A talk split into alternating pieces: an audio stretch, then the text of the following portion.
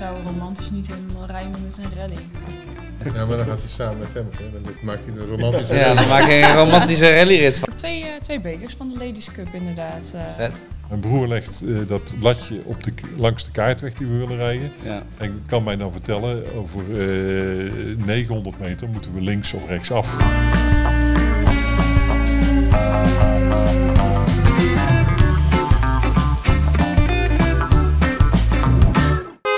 Dat je weer luistert naar de tweede aflevering van eh Volvo Klassiekers, de podcast. Vandaag gaan we het hebben over rallyrijden. En eh, ja, drie van ons hebben hier eh, de vorige aflevering ook al gezeten. Drie, Sanne en ik. Maar we hebben vandaag een, ja, een gast aangeschoven.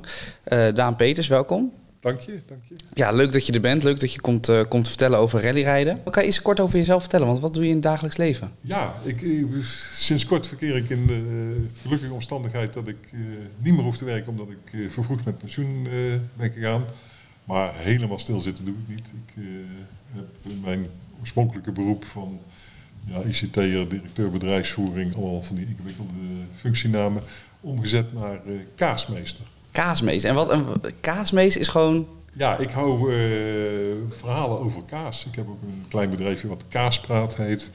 En eh, je zou het een sommelier eh, van kaas kunnen noemen. Oh, heerlijk, want ik krijg net zin in een stukje brie met een tootje erbij. Nou, Ja, dat hebben we net niet in huis, hè? Hè, balen, balen. Hey, en wat voor Volvo rijd je? ik rij een eh, Volvo 144 en ik ben nog in afwachting van een eh, XC40 eh, op elektriciteit. Oké, maar dat duurt al een tijdje, begrepen. Dat duurt een tijdje, ja. Dat, de fabriek zegt eh, acht maanden levertijd, maar dat worden er nu wel tien. Dat is al, Dat- ja. Ja. Maar daarom ook ben ik erg blij met die 144. ja, precies. Die doet het altijd. Ja, die rijdt altijd. Ja, ja. En voor de duidelijkheid, daar rij je dus je, Daar rijd dus je rally dus mee. mee, ja, Ja, ja. precies. Eh, we gaan het inderdaad deze uitzending hebben over, over rallyrijden. Ehm Dries, wanneer zijn jullie in het bedrijf voor het eerst in aanmerking gekomen met, eh met rallyrijden? Oeh. Dat kan wel al 17, 18 jaar geleden zijn. Dat er de eerste klanten daar met vragen kwamen. En dat eh, loopt dan een beetje automatisch. En toen kwamen de klanten binnen en die zeiden: Ja, ik wil ook eens een keer een, eh, een, een, een rally gaan rijden. Maar ik zei: ja, Wat houdt dan zo'n rally dan in?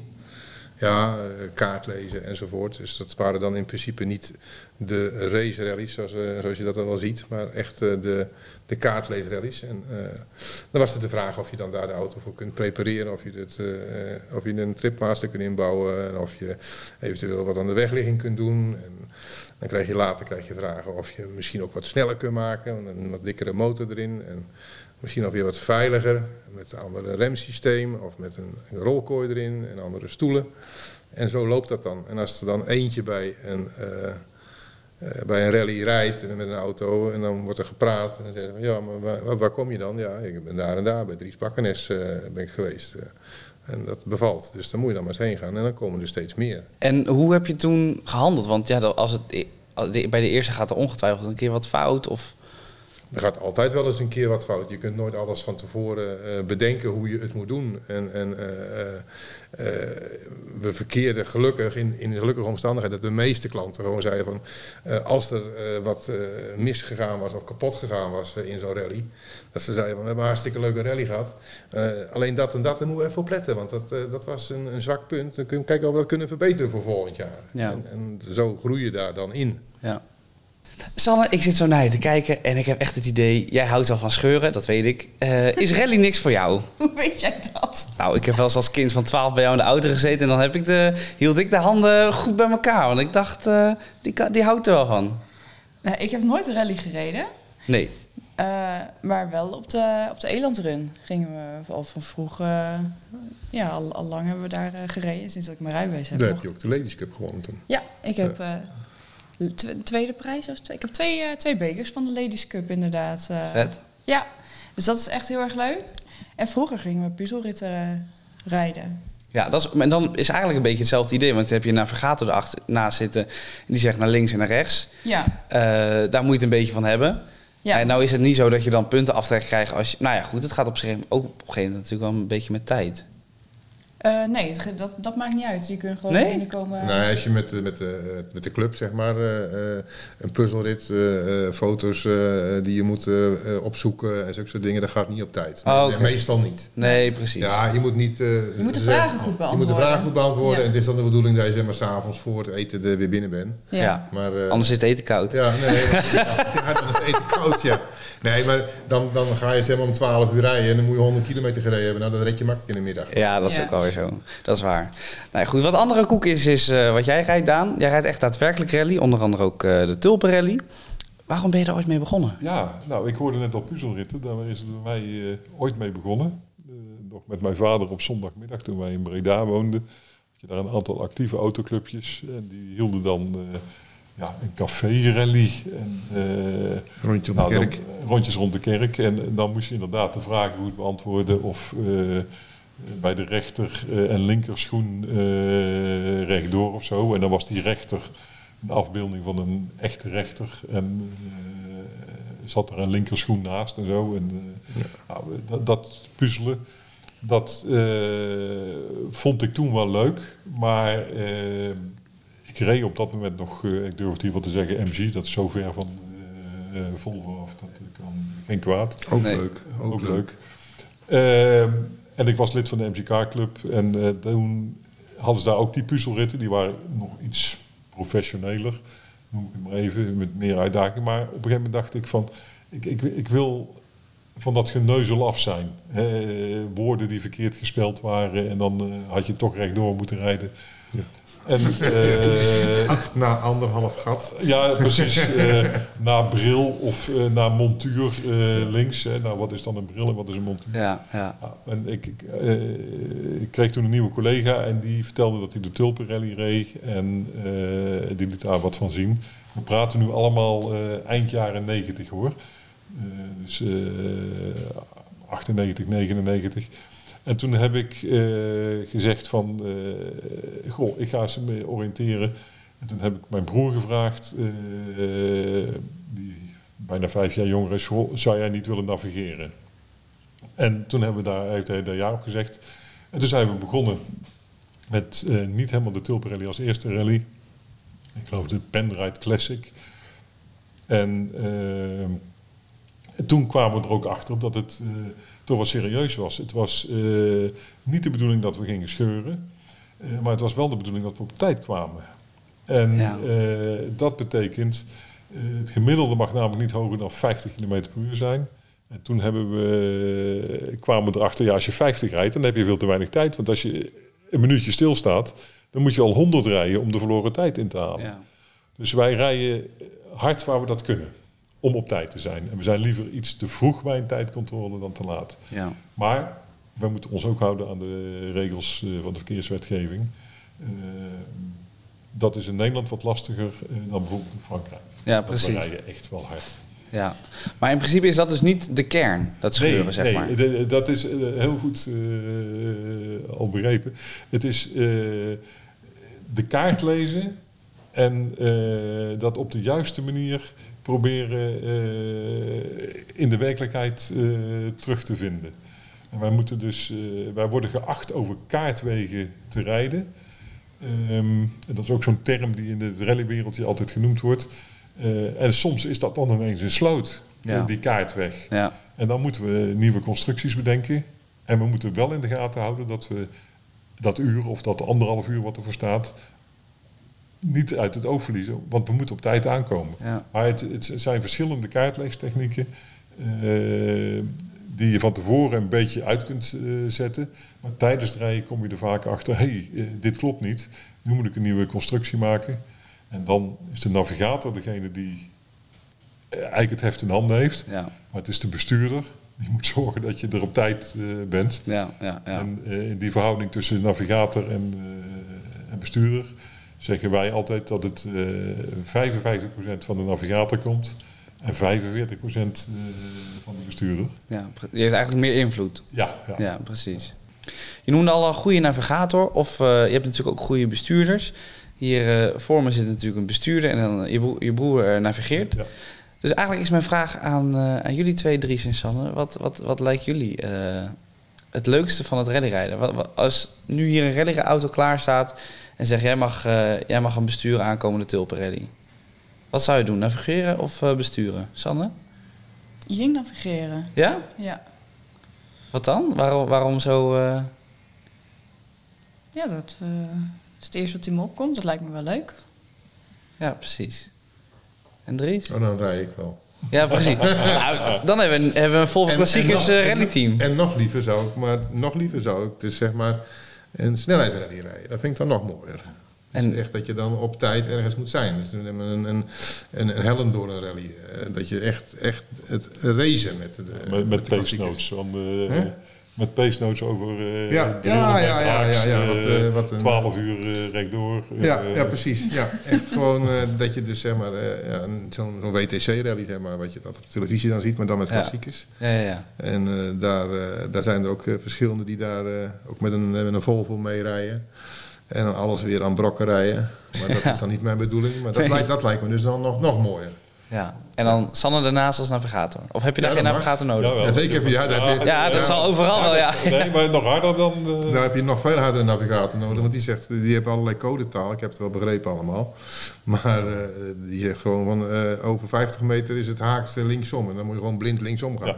Als je dat niet doet, dan doe je niet mee. Je hebt een aantal onderdelen meegenomen die eh, belangrijk zijn bij rally. Ja, en, en dat zijn eigenlijk maar, eh, ja, naast benzine en een auto natuurlijk, maar eigenlijk maar vier dingen die van belang zijn eh, voor een autorally om die te kunnen rijden. En eh, ik weet niet hoe ver het in beeld komt, maar het, ja, het begint eigenlijk met de loop, waar het handig van is dat er ook verlichting in zit. Want dan kan de navigator dat ook s'nachts goed zien, zonder de bestuurder al te veel in het gezicht te schijnen.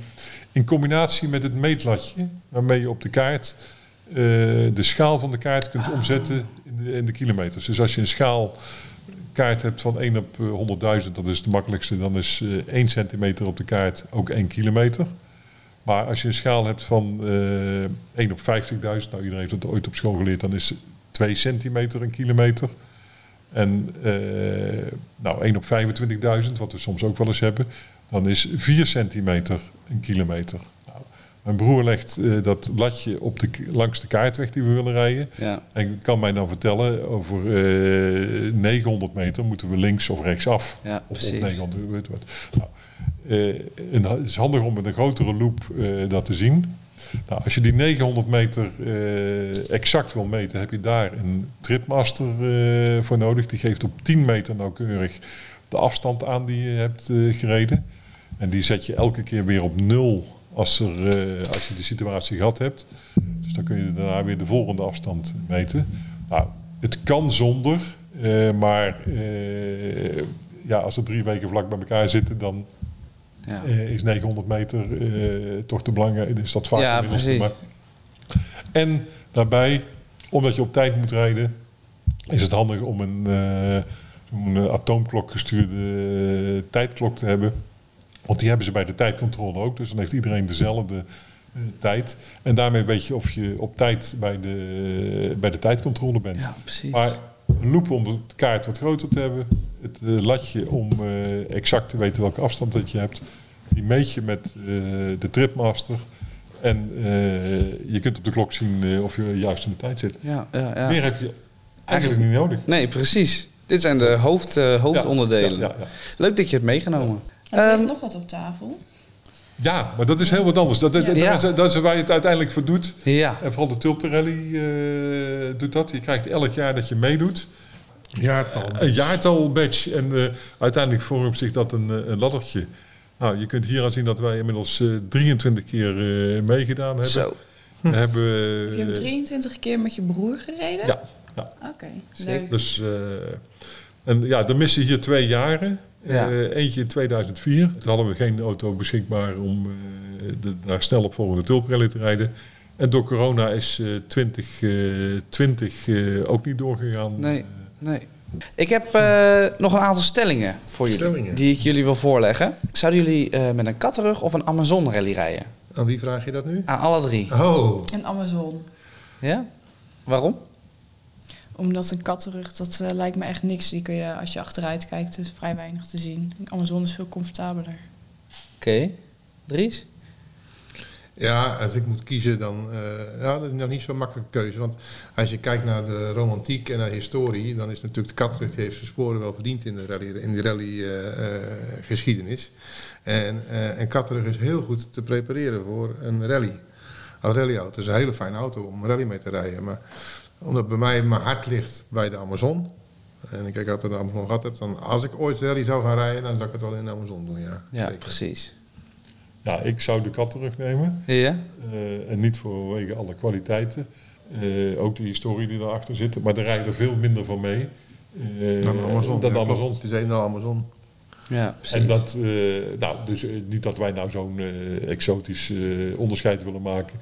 Maar wij vinden het wel leuk om een, net een andere auto te hebben dan de doorsnee. Ja, snap ik. En, en jij dan?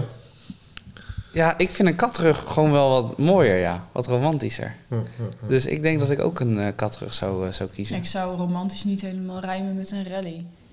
Nee, maar... Uh... Ja, maar dan gaat hij samen met Femke. En dan maakt hij een romantische Ja, dan maak je een romantische rallyrit van, hoor. Schatje, Schatje, ja. Schatje wil je alsjeblieft naar links? links. Zou je dat misschien alsjeblieft willen doen? Ja, dat is een romantische rally. Dat klinkt wel als muziek in de oren. Ja. Nee, dan zul je nog vaak aan de term bolle ramen denken. Misschien kun je dan beter gaan voor de, voor de puzzelrit. Ja, dan ga ik, ik ga wel de puzzelrit rijden. Dat is wel een goeie. Uh, binnenland of buitenland rijden? Zou mij niet uitmaken. Nee. Ja, buitenland. Ja? Buitenland. Ja? Nee, maar Nederland is te klein. Ja. Uh, en uh, dat, hier rond Barneveld merk je dat misschien ook wel eens... we rijden ook wel eens in Nederland wat, wat eendaagse rallies. En dan ben je al snel te veel uh, voor omwonenden. Uh, ah, je hebt al snel steeds dezelfde wegen te pakken. En je hebt uh, nou, ik, ik, ken inmiddels heel Nederland wel van, de, mm. van alle rallygebieden. Rallyritjes, ja. Als wij door België, Frankrijk, en met name Frankrijk is een geweldig rallyland. wij komen soms maar één of twee auto's per dag tegen. Ja, precies. En, ja. dat is overigens ook gevaarlijk hoor. Want, die verwacht je dan die niet verwacht je dan niet meer. maar het buitenland uh, uh, ja, spreekt meer aan. Ja. Er zijn ook twee vragen ingestuurd. Uh, Doreen vraagt hoeveel het zou kosten om rally te rijden. Ja, ik heb, die heb ik, ik heb ooit een presentatie gemaakt, want wij hielden ook wel eens praatjes hierover. Um, en um, dat was na ongeveer 10 jaar rallyrijden. En we rijden nu 25 jaar, zeg maar, rally. En dat was inclusief de auto's, waren wij en inschrijfgelden en benzine en hotels en 70.000 euro kwijt. Oké. Okay. over die 10 jaar? Over 10 jaar. 10 jaar, oké. Okay. Okay. Dus 7000 euro ja. en dan had je de auto nog. En de auto, nee, de auto zat daarbij. Ja, dat dus, erbij maar die had je dan nog. Ja, ja, ja. Dus dat valt me eigenlijk alles mee. Ja. Ja, dat, uh, maar inmiddels is een Tulpenrally. Uh, ja, ja. is, is, is 3500 euro inschrijfgeld. Ja. Is een week rijden. Uh, ik denk dat wij 1500 euro benzine verstoken. Want wat zit er bij dat inschrijfgeld in? dat je mee mag rijden. En dat je het avondeten en de lunch krijgt. Oh, ja. Geen overnachting? Geen overnachting. Want er komt voor ons, ja, wij zijn hele grote fans van Campania hotels. Uh, dus daar kun je met, we hebben acht of negen, want je moet ook naartoe rijden natuurlijk. De start is vaak in, in het buitenland. Uh, maar dan ben je toch ook een kleine 100 euro uh, ja. per nacht kwijt. dus dat is, ja, een tulpenrally kost je alleen al 5000 euro per jaar. Ja, kan en dan zijn we nog niet eens bij Dries geweest. Nee, nee, en die is ook duur hoor. Nou, dat valt mee. Oh. Maar, Gelukkig hij moet dit natuurlijk niet horen dat wij uh, eigenlijk voor meer geld in hotels zitten. Nee. Dat zeg je? ja, mocht je thuis nou een vraag hebben of een uh, suggestie uh, voor deze podcast, dan mag je dat insturen via info@volklassiekers.nl. een vraag, een suggestie of je pizza of je ananaslust of wat dan ook. En dan gaan wij nu door naar het volgende onderdeel, want Pieter heeft een onderdeel uitgezocht uit de webshop die hij graag uit wil lichten over dit onderwerp. Ja, Pieter die heeft dus een uh, onderdeel meegenomen die essentieel is bij het rallyrijden. Pieter, welkom. Goedemiddag. Gezellig dat je er weer bij bent. Leuk, leuk. hey, wat heb je meegenomen? Ik heb eh, een schokbreker meegenomen. Ja? En wel te verstaan van Bielstein is het merk. Een dubbelwerkende gasgeveerde schokbreker. Ja? En wat doet het? Wat die doet, die zorgt dus dat eh, tijdens het veren, dat hij dus niet gaat springen de auto, hij stabiel blijft. en doordat hij dus eh, twee kanten op geveerd is, blijft de auto eh, zowel met uit als met inveren, blijft hij eh, stabiel. Dus dat is met rallyrijden bijvoorbeeld handig als je over een heuvel Ja, gaat ja, of zo? Dat is heel handig. Verlies veel minder gauw contact met de weg als met een eh, standaard schokbreker. Dus dat is eh, voor eh, uit mijn belevenis een hele goede schokbreker. Ja, precies. En is dat, is dat per se is het ook handig op de normale weg? Of is het niet per se nodig op de normale weg? Of is het... Als je een sportieve rijder bent, dan eh, zijn wielsteins altijd handig. Of je nou rally rijdt of races, doet, of dat je nou gewoon als particulier op de weg rijdt. Het wegcontact zal zeker voor 90% verbeteren. Ja, precies. Oh, wat goed. Wat goed. Ja. Hey, en wat is naast deze eh Bielstein eh, nog meer handig bij rallyrijden? Wat, wat, wat, wat zijn Eh, handige onderdelen om te hebben? Handig is eh, bredere banden eronder. Het ligt aan wat voor soort rallies je rijdt. Je hebt natuurlijk tourrallies, maar je hebt ook de meer fanatiekere mensen onder ons. Die dus eh tripmasters hebben, die een rolkooi hebben. En eh, extra meters voor temperaturen van motoren en al dat soort dingen. Het, eh, het ligt eraan hoe breed wil je gaan rallyrijden. Ja. Wil je hem als tour toch doen? Prima, dan kun je het met de gewone standaard auto af. Oké, ja. Wielsteintjes eronder. Dan is dan eigenlijk zo'n beetje de enige, enige uitgave die je hebt. Maar ja, ga je verder, dan ga je dus een motor prepareren, zelf een motor maken. Je gaat een rolkooi in bouwen. Je gaat je dashboard aanpassen, omdat je rolkooi daarin moet. Je gaat eh, eigenlijk van allerlei dingen met de auto doen om hem Ja, stabieler en beter te krijgen. ja. Hey, en eh, niet om een of andere reclamepraatje te maken, maar alles kan hier, toch? bij, bij kan, alles kan, kunnen... alles kan hier. Ik bouw voor katteruggen rally, eh rolkooien in, snelle motoren regelen wij en bouwen we in. Ik stel ze zelf af over het algemeen. Ja. Dus eh, ja, nee, alles kunnen wij hier. ja, wat goed. Nou ja, dat is mooi om te weten. En fijn dat je weer een eh, onderdeel hebt meegenomen. Ja, ja, dat is een heel mooi onderdeel dit. Top.